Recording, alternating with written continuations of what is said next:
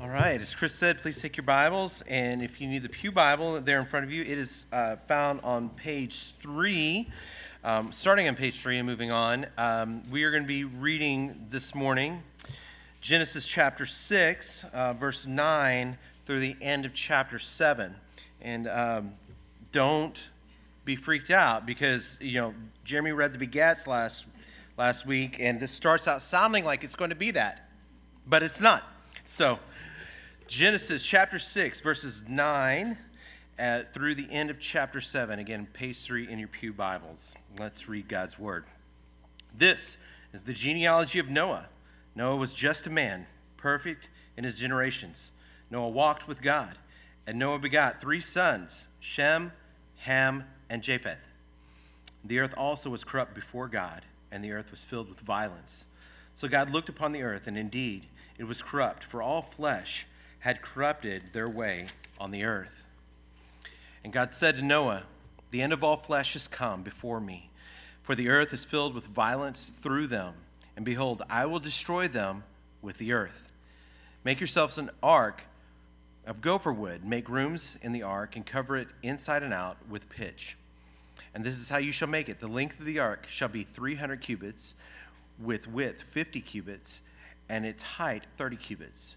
You shall make a window for the ark, and you shall finish it from a cubit above, and set the door of the ark in its side, and you shall make with it lower, second, and third decks. And behold, I myself am bringing floodwaters on the earth to destroy from under the heaven all flesh, in which is the breath of life. Everything that is on the earth shall die.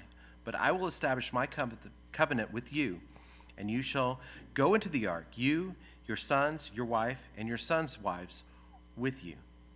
And every living thing of all flesh you shall bring two of every sort into the ark to keep them alive with you.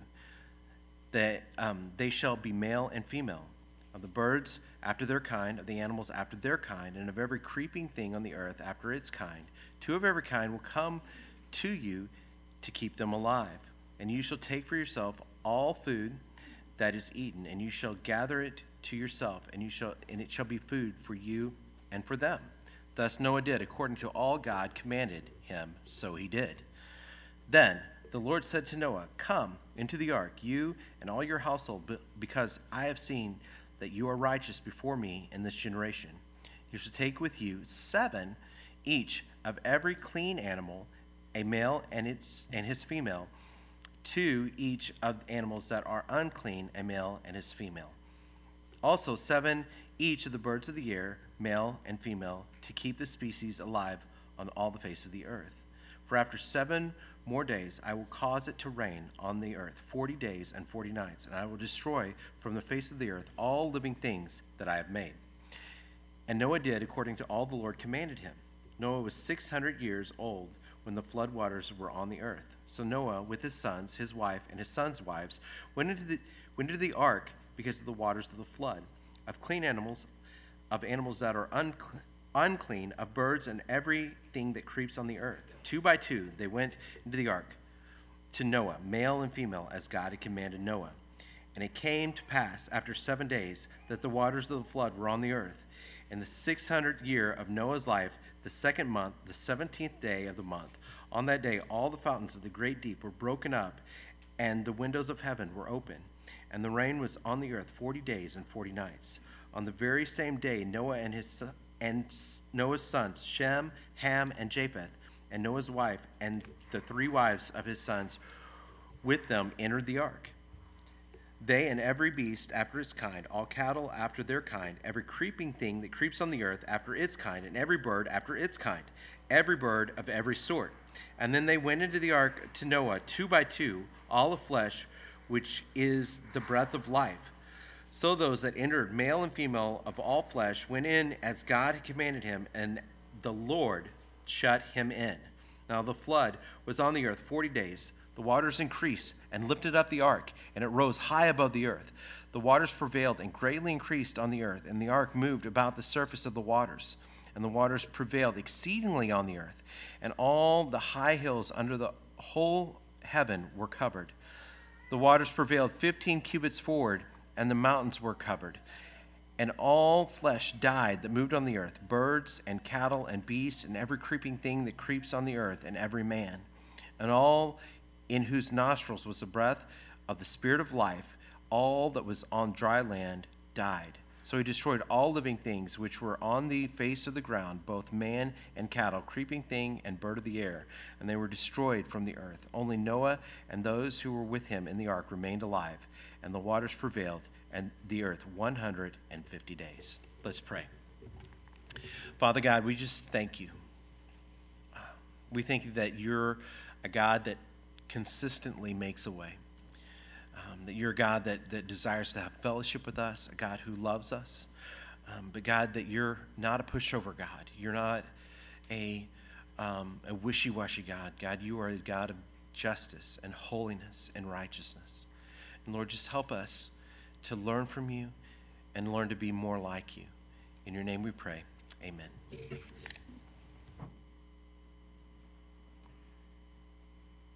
As we continue in our journey through the first 11 chapters of the book of Genesis, we come to perhaps is one of the most familiar and well known stories in all of the Old Testament, and that is Noah and his ark.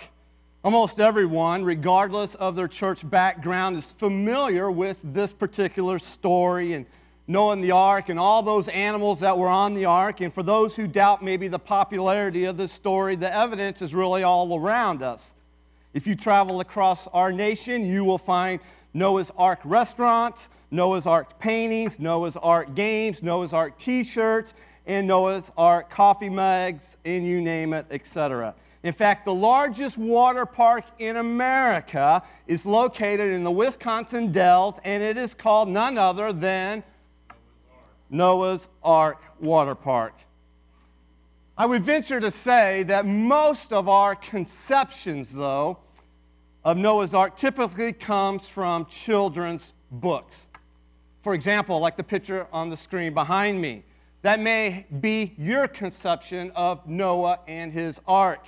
It's cute, it's colorful, and surely it is fun for children of all ages. But with all of this popularity and even commercialization of Noah's Ark comes this great danger. And that is, we can easily miss the message of Noah in the ark. When we come to the story of Noah's ark and the flood, we want to know. Our curiosity begs questions such as how big was Noah's ark? How many animals did Noah take on the ark? And how did Noah get all of those animals onto the ark? And what was the extent of the flood? Did it really cover the entire earth? Now, these questions are useful, they're rather important, and I would encourage you to read the two inserts in your bulletin, or uh, if you want a more detailed explanation in answering some of these questions, I would encourage you to go to the Information Center in the back. There's a couple of handouts back there and take those home and read them. And while these questions are worthwhile, if we stop at these questions, though, we will miss the larger lesson that God intends for us to learn from Noah's life. In fact, this morning, that's what I want us to focus on in particular. Not so much Noah's Ark, while that is critically important, but I want us to focus on the life of Noah.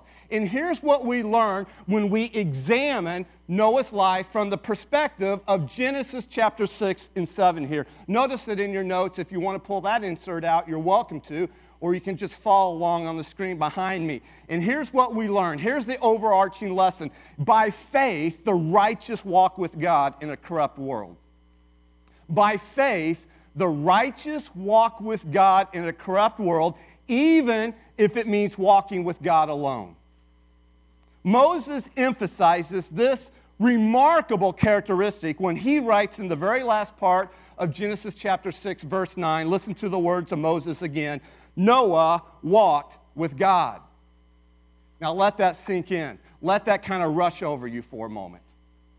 That phrase, walked with God, is the key difference in Moses' life. In fact, that phrase is what set him apart in a world that was corrupted by sin. And as we will see, walking with God is still the key difference for us who claim to be Christ followers here this morning. So let's unpack this for a moment for the next few minutes here. What do we see? What lessons can we apply to our own life from a story that is so well, well known to everyone? First of all, notice the first lesson walking with God gives us perspective in a corrupt world. It gives us perspective. Now, probably the most difficult issue to deal with in the story of Noah and the ark is the flood itself. When you think about the magnitude of a global flood, one question keeps floating to the surface Why? Why would God do such a thing? Why did God hit the quote delete button and wipe out all of humanity with the exception of Noah and his family?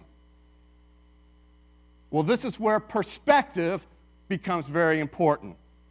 And not our perspective, but God's perspective, which only comes from walking with God and seeing what He saw and listening to what He said.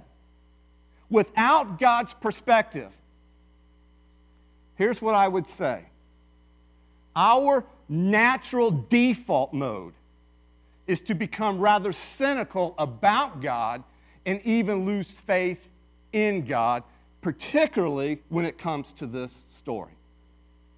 If we come at this story from our human perspective, we will not understand the story. We will miss the bigger lesson that God has for us. In walking with God is key. It was key for Moses. It gave him perspective about the wickedness of humanity. It gave him perspective about what God was actually seeing on the earth and about what God was telling Moses to do in response to what God saw. It's no different today. We see things in this world, and when we come at it from our perspective, we come at it from a human perspective. We come at it from our justice, what we think is fair and not fair and we miss it. We have to see the world from God's perspective. In walking with God, when we walk with God, we're in His Word, we listen to His Word, we hear what He says, and He's giving us His perspective. So notice this. Where do we find God's perspective? As already alluded to, it comes from God's Word. In fact, the Bible is this grand story of God's creation of Adam and Eve. It's also the story of Adam and Eve's fall into sin. It's the grand story of God's rescue of mankind through Jesus, culminating in the restoration of a new heaven and a new earth where God's people will live under God's perfect rule for eternity. In Genesis, here, gives us the beginning of this perspective of God's grand story of creation, the fall into sin, and God's rescue of humanity. So far in this series, we have seen creation. We have seen how God created the heavens and the earth from His perfect goodness. In everything that God created was what? It was good, He said. Everything He saw was good. We've seen the creation of mankind, how God created Adam and Eve in His image to know God and to enjoy a relationship with God in order to spread God's glory to the ends of the earth because we are His representatives made in His image. And we've also seen the fall, the Adam and Eve's fall into sin and how they rebelled against God in His rule. And because of that sin, and now because of our sin, our relationship with God has been severed. And our disobedience to God demands his judgment. Listen, the reality is each of us is born with a sin nature. And every one of us here, we live in a world that is contaminated by sin. And at the end of the day, death, as we saw in the genealogy of chapter 5, death is inevitable for every one of us as a consequence of not only Adam's sin, but our sin. And so while death reigns because of sin, listen, grace prevails because of Jesus Christ. That's the hope we claim to. That is the hope that we, we cling to and proclaim. Noah, the ark, and the flood is a historical picture, if you will, of this grand theme. In Genesis chapter 4, we see the escalation of a world corrupted by sin. We see the marks of human depravity, but we also see God's grace as a remnant of people began to call on the name of the Lord for their salvation. The first part of Genesis 6 here, it shows us how bad things have gotten when people seek to live without God, apart from His grace. And what Moses is doing for us here in this particular chapter of 6 is he is showing us, as we learn in chapter in the beginning part, that the flood of human depravity always results in the flood of divine destruction. So, therefore, in light of this truth, Moses saying to us, and God is saying to us through Moses, receive, receive God's gracious offer of divine deliverance before it's too late. Now, Notice what God saw at this particular point in human history. Notice this in your notes, coming up on the screen. God saw the wickedness of mankind corrupting the earth. Moses' assessment of the wickedness of humanity before the flood, it is astounding and shocking. Look what God saw in verse 5. This is in your notes if you want to follow along. It says, Then the Lord saw that the wickedness of man was great in the earth, and that every intent of the thoughts of his heart was only evil continually. You drop down to verses 11 and 12. Notice what God saw as well. It says, The earth was also corrupt before God, and the earth was filled with violence. So God looked upon the earth, and indeed it was corrupt, for all flesh had corrupted their way on the earth. Listen, long gone is the beauty of paradise, of the Garden of Eden. Rather than beauty, the whole earth was now corrupted with sin and filled with violence. In fact, this word corrupt is a rather interesting word. It means morally degraded, it's rotten, it's putrid. This word describes a world in the final stages of moral decomposition. The Living Bible paraphrases the last phrase in verse 12 man was rotten to the core. And that is certainly one way to describe it. Violence also is now the gruesome result of such moral corruption. Human life is no longer sacred nor respected. And this is what characterized the days of Noah before the flood corruption and violence. And we are all prone about now to read these verses and say, whoa, man, those people were wicked. How could they be so corrupt and evil? And instead, we need to read these verses and we need to then look in the mirror because there is no difference between them and us. That's the whole point of what Paul later writes in Romans chapter 3, 23, when he says, For all have sinned and fall short of the glory of God. So understand, there's no difference between them and us. We are all sinners here, saved by the grace of God, and that's the only difference between the wickedness of mankind that God saw and the righteousness of Noah that God saw. So God saw the wickedness of mankind, but notice what else God saw. He saw the righteousness of Noah living blameless in his generations. Look what God said to Noah in chapter 7 of verse 1. God tells Noah, Listen, I have seen that you are righteous before me in this generation. Now, it's important to stop here and note that Noah was righteous because he had a, we could say it this way, a right relationship with God Almighty, his creator. Not based on anything he did, but simply because of his faith in God. Noah was far from perfect, as we'll see in chapter 9. He too inherited Adam's sin just like all of us have. But because of his faith in God, Genesis 6 9 now says Noah was a just man. In fact, that word just simply means righteous and perfect. And we could also translate that word as blameless. In his generations, Noah walked with God. Now, that phrase, perfect in his generations, that is a phrase that describes Noah's life among the people of his day. His life, in other words, was totally contrasting from the wickedness of those around him. What this tells us is that Noah stood out from a culture of wickedness and corruption. Noah was different. He was distinct. He walked with God in a crowd of people that did not. In other words, Noah's lifestyle was so different from those around him that he seemed, he appeared, he came across as blameless by comparison, and God took notice of it. Living a righteous life, I would say, is hard in any day. But Noah's example proves to us that it is possible for all of us as Christ followers here this morning. Notice what God said in response to what he saw. First of all, God resolved to destroy the wicked in the world.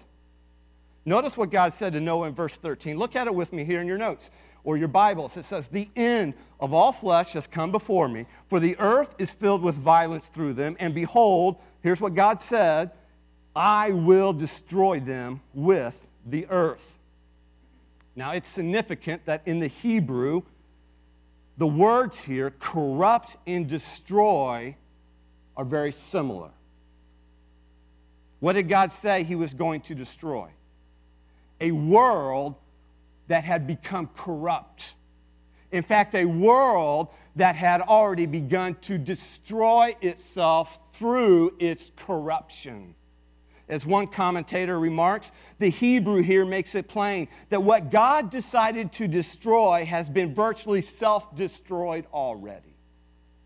And so, just as God had promised earlier to Adam and Eve, sin brings forth death separation from God. And here in Genesis 6, we see a world where sin, where sin corrupted every nook and cranny of civilization. And so, with a grieved heart, with a broken heart, God resolved to destroy the wicked in the earth with this global flood. God told Noah in verse 17, And behold, I myself, God is taking responsibility for this, and God is saying to Noah, I myself, I am bringing the flood of waters on the earth to destroy from under heaven all flesh. And that word flesh is in reference to humanity's flesh, in which is the breath of life, and everything that is on the earth shall die.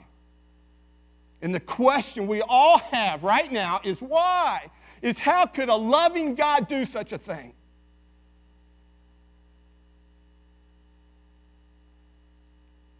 Why would God use a flood to bring judgment for sin? And again, I suggest to us that without God's perspective, we will struggle to accept God's way of dealing with our sin. Understand something here. As we have seen from the very beginning of Genesis chapter 1, verse 1. In the beginning, God.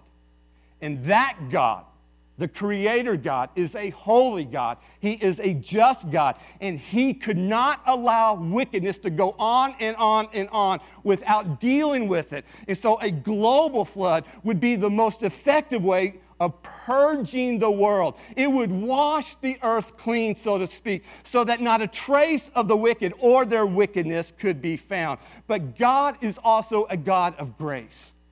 God is good. And we have seen that all through the book of Genesis leading up to this point. And that's why God's perspective, you cannot jump into the middle of the story here. Most people, when they come to this story, that's what they do. They jump into the middle and they expect it to make sense to them. They expect to figure it out. You got to start with Genesis 1 1 and see who our God is first and foremost from Genesis 1 1 and tracing it all the way up to this point in human history.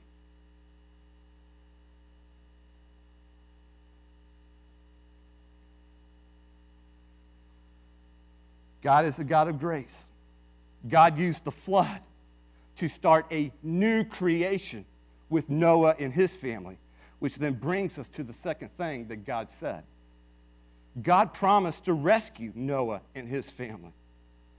Only one man and his family were saved from destruction of the flood. Notice why in verse 8. but Noah found grace in the eyes of the Lord. Now, this is the very first time that this word grace is used in all of Scripture. And it means undeserved favor. In other words, God, I mean, in other words, grace describes the blessing that God gives to those who do not deserve it. So please do not read this verse and think, oh man, Noah must have been some really great guy. And because he was this great guy, and because he walked with God, he earned God's grace. Please don't think that. Because that's impossible.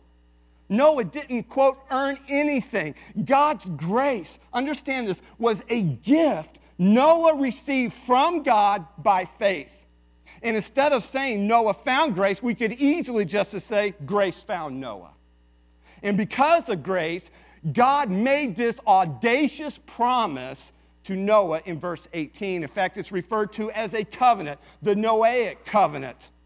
Notice what it says in verse 18. But I will establish my covenant with you. And a covenant in this regard is a promise that God makes to one, it's an unconditional promise. I will establish my covenant with you, and you shall go into the ark, you, your sons, your wife, and your sons' wives with you. And so Moses, get this, he is showing us through Noah's life, through Noah's example, that walking with God gives us God's perspective in a corrupt world.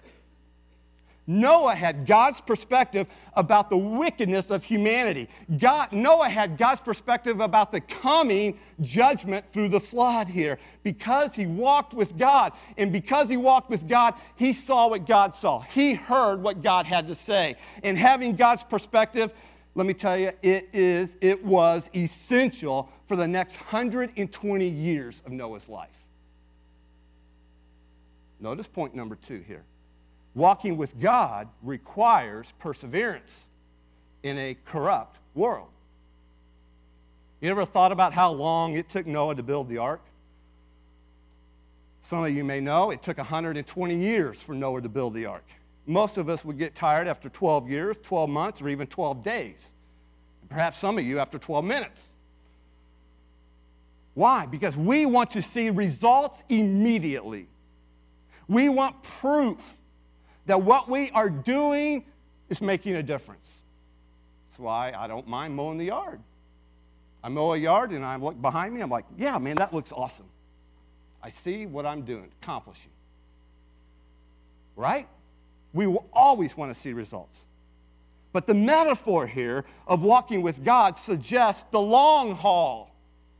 We may run for short distances, but if you need to go far, Walking is more effective for the long haul. And God warned Noah of the impending judgment, and he told him to start building an ark 120 years before the flood. And by faith, Noah started working and he persevered in that working. In fact, notice the perseverance of Noah. For 120 years, Noah obeyed the commands of God in the midst of ridicule. God told Noah in verse 14, Make yourself an ark. Now, we're so familiar with this story that it's hard for us to even imagine that. But put yourself in Noah's shoes here for a moment and just imagine what might have went through his mind when God said, Noah, make yourself an ark. And I'm sure maybe, perhaps, Noah thinking an ark, what's an ark? I've never seen one before. And if I start building one, what will people think of me? They're going to mock me. They're going to ridicule me. Listen, Noah couldn't go down to the local marina and buy an ark. He had to build one. And so here Noah was, 500 years old at the time, by the way, building this giant boat in the middle of the desert. No wonder people thought he was crazy. No wonder they mocked him. And yet, notice what God says of Noah. It is a remarkable statement in verse 22.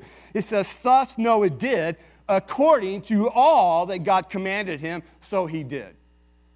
Oh, may that be said of me, and may that be said of you as a Christ follower. What a remarkable statement about Noah's perseverance to obey God in the face of adversity and ridicule. John Calvin gets to the point when he writes, and I quote his words First, the prodigious size of the ark might have overwhelmed all his senses, so as to prevent him from raising a finger to begin the work. Let the reader, that is us, reflect on the multitude of trees to be felled, on the great labor of transporting them, and the difficulty of joining them together. The matter was also long deferred, for Noah was required to be engaged more than a hundred years in most troublesome labor. Nor can we suppose him to have been so stupid as not to reflect upon the obstacles of this kind. And yet, no matter how difficult, no matter how illogical it seemed, Noah did according to all that God commanded him. I think it goes without saying that the task of building the ark was rather enormous. In fact, building the ark required careful planning and engineering and 120 years of work. But Noah did all that God commanded him. This Hebrew word for ark here in Genesis 6 basically means basket or container. It was designed for flotation, not navigation. Therefore, the ark had no rudder because Noah didn't need to steer it, he just needed a boat that would float. So the ark was this ship like vessel, perhaps like a long super tanker made of gopher wood or cypress wood, designed to keep Noah, his family, and all the animals afloat during the flood. In fact, studies have shown that the ark's proportions were ideal for a seaworthy vessel. The question that gets most often asked about the ark, though, is well, how big was it? Let's just say, very big. But God tells us specifically how big it was in verses 14 and 15. Notice what it says. Moses writes, or this is God speaking to Noah, telling him how big to build the ark. The length of the ark shall be 300 cubits, its width 50 cubits, and its height 30 cubits. You shall make a window for the ark, and you shall finish it to a cubit from above. And set the door of the ark in its side. You shall make it with lower, second, and third decks. Now, a cubit is a measurement that is usually taken to equal about 18 inches. So, converting that, that means the ark was 450 feet long, about one and a half football fields long, 75 feet wide. Think of seven, seven parking spaces wide, 45 feet high, three stories high, with three decks, a series of small windows under the roof, and one very large door. Now, another question that's frequently asked about the ark is how many animals were on the ark? And the answer is we don't know for certain how many animals were on the ark. Here's what we do know for certain is that there was plenty of room for all the animals that God wanted on the ark. In fact, God told Noah in verses 19 and 20, look at it with me. He says, You are to bring into the ark two of all living creatures, male and female, to keep them alive with you, two of every kind of bird, of every kind of animal, and of every kind of creature that moves along the ground will come to you to be kept alive. Now, at this point, some of you may be going a step further in your questions and actually wondering well, how could one guy fit a million species of animals on a boat? That's impossible. Well, I would say to you first remember, Noah was not instructed to bring two of every species, as if he used our modern classification system. Instead, Noah was to bring two of every kind of unclean animal and more of the clean animals. In fact, the phraseology there that we see here in Genesis 6 of every kind is the same thing we heard in the creation story when God created after its kind. Second, remember the ark is rather big. In fact, the total space was over 1.5 million cubic feet. Dr. Henry Morris has calculated that the ark was large enough to hold the contents of over 500 railroad boxcars, cars, providing space for all the animals' food, Noah and his family. Maybe some of you still have this question. Well, how did Noah get all the animals on the ark? That would seem impossible for Noah to hunt down all the animals and then get them on the ark. But remember, God told Noah the animals would come to him at the end of verse 20. And yes, that is a miracle of God.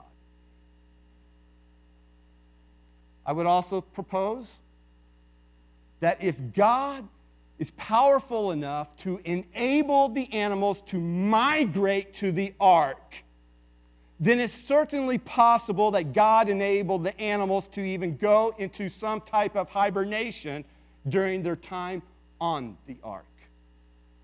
Now, again, these are all legitimate questions. But here's my warning don't let each of these questions, as important as they are, stand in the way, get in the way of seeing the bigger lesson of Noah and the ark. Remember, God is a sovereign creator. And as the sovereign creator, God knew exactly how big Noah needed to build, build the ark. And second, don't miss the lesson that Noah obeyed God. That screams to us. You can't help but see that. It jumps off the pages of the Bible here. Noah obeyed God regardless of how big the task or how long it took to complete the task. And that is amazing. And that is an example for me and you as Christ followers here this morning. Second of all, Noah proclaimed the righteousness of God in the midst of corruption. Now, this much is implied in Genesis 6, but it is state, stated clearly in the New Testament over in 2 Peter 2 5, where Noah is called this preacher of righteousness. And so think of this Noah was not just a builder who knew how to construct an enormous boat, he was also a preacher a heralder, someone who witnessed, someone who shared and warned people of God's coming judgment and invited them to join him in the ark of salvation at a time when it appeared the flood was never going to come. But no one seemed to listen to Noah. Can you imagine, just for a moment here, the ridicule and the rejection Noah endured? Imagine the verbal abuse he and his family endured. Imagine the mocking that came at his expense. But it didn't matter. Noah obeyed the commands of God and he proclaimed the righteousness of God for 120 years. And again, what a powerful reminder that God oftentimes calls us to follow him in the face of adversity and hostility. And by faith, that is exactly what Noah did. But we also see a third thing that where Noah persevered. And that is number three Noah believed the salvation of God in the midst of judgment. God resolved to destroy the wicked, and God promised to save Noah and his family through the ark. But get this Noah had no tangible signs to verify that this would happen. All he had was the word of God. But God's word was more than enough for Noah to act. And so Noah, get this, he built his entire life around the promise of God and entered the ark of salvation according to Genesis 7, verse 7. And as you read through chapter 7 here, you can't help but feel this sober reality of two things that kind of rise to the surface here. And that is one, this universal flood God said would come in response to the corruption that filled the earth. Moses tells us in verses 11 and 12 of chapter 7 that all the fountains of the great deep were broken up, and the windows of heaven were open, and the rain was on the earth 40 days and 40 nights. You drop down to verse 17, and it says, Now the flood was on the earth 40 days. The waters increased and lifted up the ark, and it rose high above the earth. The waters prevailed and greatly increased on the earth, and the ark moved about on the surface of the waters. And the waters prevailed exceedingly on the earth. And all the high hills under the whole heaven were covered. The waters prevailed 15 cubits upward, and the mountains were covered. In verse 24 says, And the waters prevailed on the earth 150 days. The depth of the flood and the duration of the flood compels us to think of it as a global flood, not merely a local flood. The second thing that we see here, the second sober reality that jumps out to us, is this universal destruction and death as a result of this global flood. Notice the devastation the flood brought in verses 21 through 23. It says, And all flesh died that moved on the earth birds and cattle and beasts and every creeping thing that creeps on the earth and every man all in whose nostrils was the breath of the Spirit of life. And by the way, that phrase is in reference to man because that takes us back to Genesis 2 when God breathed into Adam the breath of life. All that was on the dry land died. So God destroyed all living things which were on the face of the ground, both man and cattle, creeping thing and bird of the air. They were destroyed from the earth. Only Noah and those who were with him in the ark remained alive. The picture of Noah in the ark in the flood is not what you see in children's books. The picture is of total destruction and death to every living thing. Except Noah and his family, who believed the salvation of God and acted on it by entering the ark. Now, I'm sure there were people in Noah's day, just as there are people in our day now who felt they had no warning and perhaps even shook their fist at God in heaven and cried, This isn't fair. Cried out in anger at God, bitterness at God, resentment toward God. But God's judgment was not some divine whim, and nor was it without warning.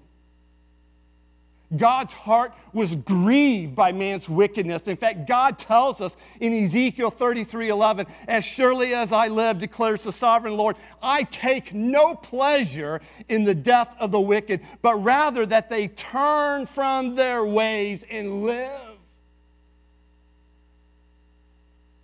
1 Peter 3:20 tells us that God's patience waited in the days of Noah while the ark was being prepared. And why was he patient? To give Noah time to warn people of the coming flood. And he gave Noah 120 years. That's how long God's patience was. And Noah invited them. He warned them. He told them. He told them of God's salvation and invited them, join me in the ark of salvation. And so understand, God was more than willing to rescue all who would believe in his promise of salvation and walk with him. Today, it's no different. Today, God is still willing. He is still willing to rescue anyone who will believe and respond to his gracious invitation of rescue from the coming judgment. And make no mistake about it, this flood, the historical flood in Genesis 6 here, is a vivid reminder to us today of the reality of the final judgment that will come when Christ returns to the earth. In fact, 2 Peter 3 9 says, The Lord is not slow in keeping his promise. What promise? To return, to come. And when he comes, he will not come as the Savior, he will come as a judge.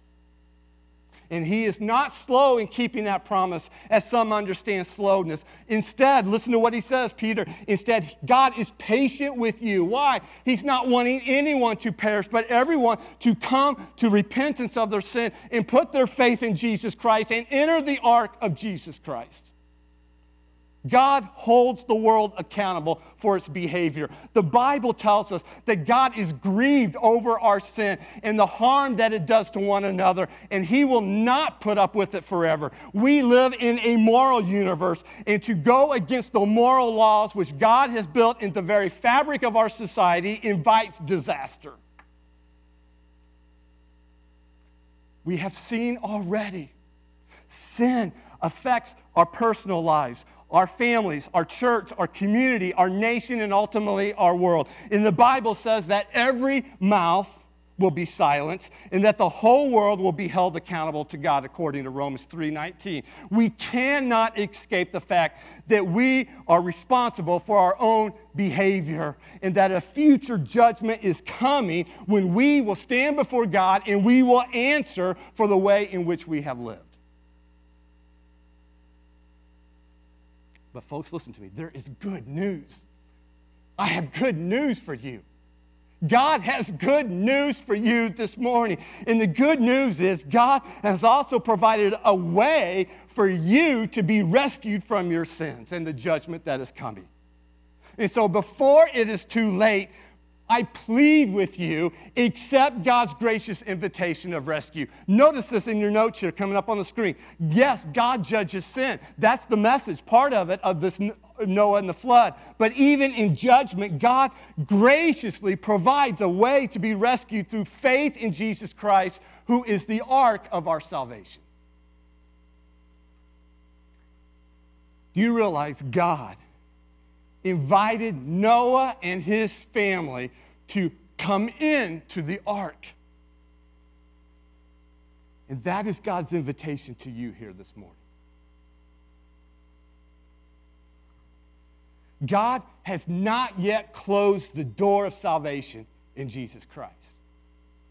There is still time for you to respond to God's invitation and be rescued through faith in Jesus Christ. In fact, the mo- most familiar verse in all the Bible, we know this, but do we believe it?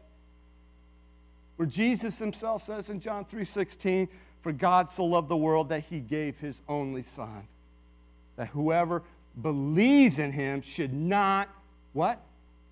Perish, but have everlasting life."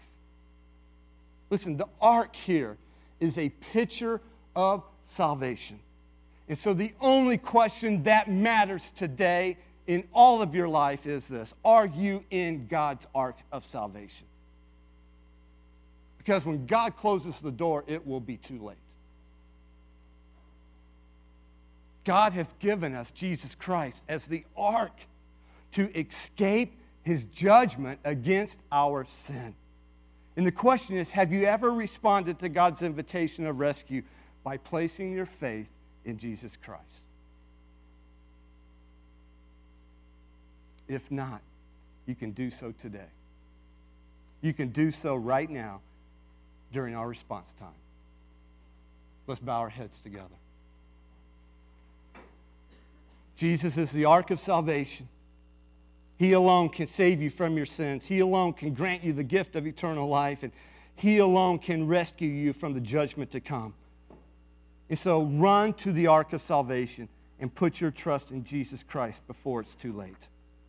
Our Heavenly Father, we thank you for the truth of your word. We ask that you would move in our hearts and help us to see our sinfulness and need for Jesus Christ as the ark of our salvation. And like Noah, May we who are already Christ followers, may we strive to walk with you in the context of our lives today through the power of your grace. It's in Jesus' name we pray. Amen. Praise team's going to sing the chorus, and as they do, will you respond? Will you cry out in prayer for God to save you and to repent of your sins and to claim his forgiveness and the gift of eternal life? Respond to his gracious invitation of rescue now where you're seated.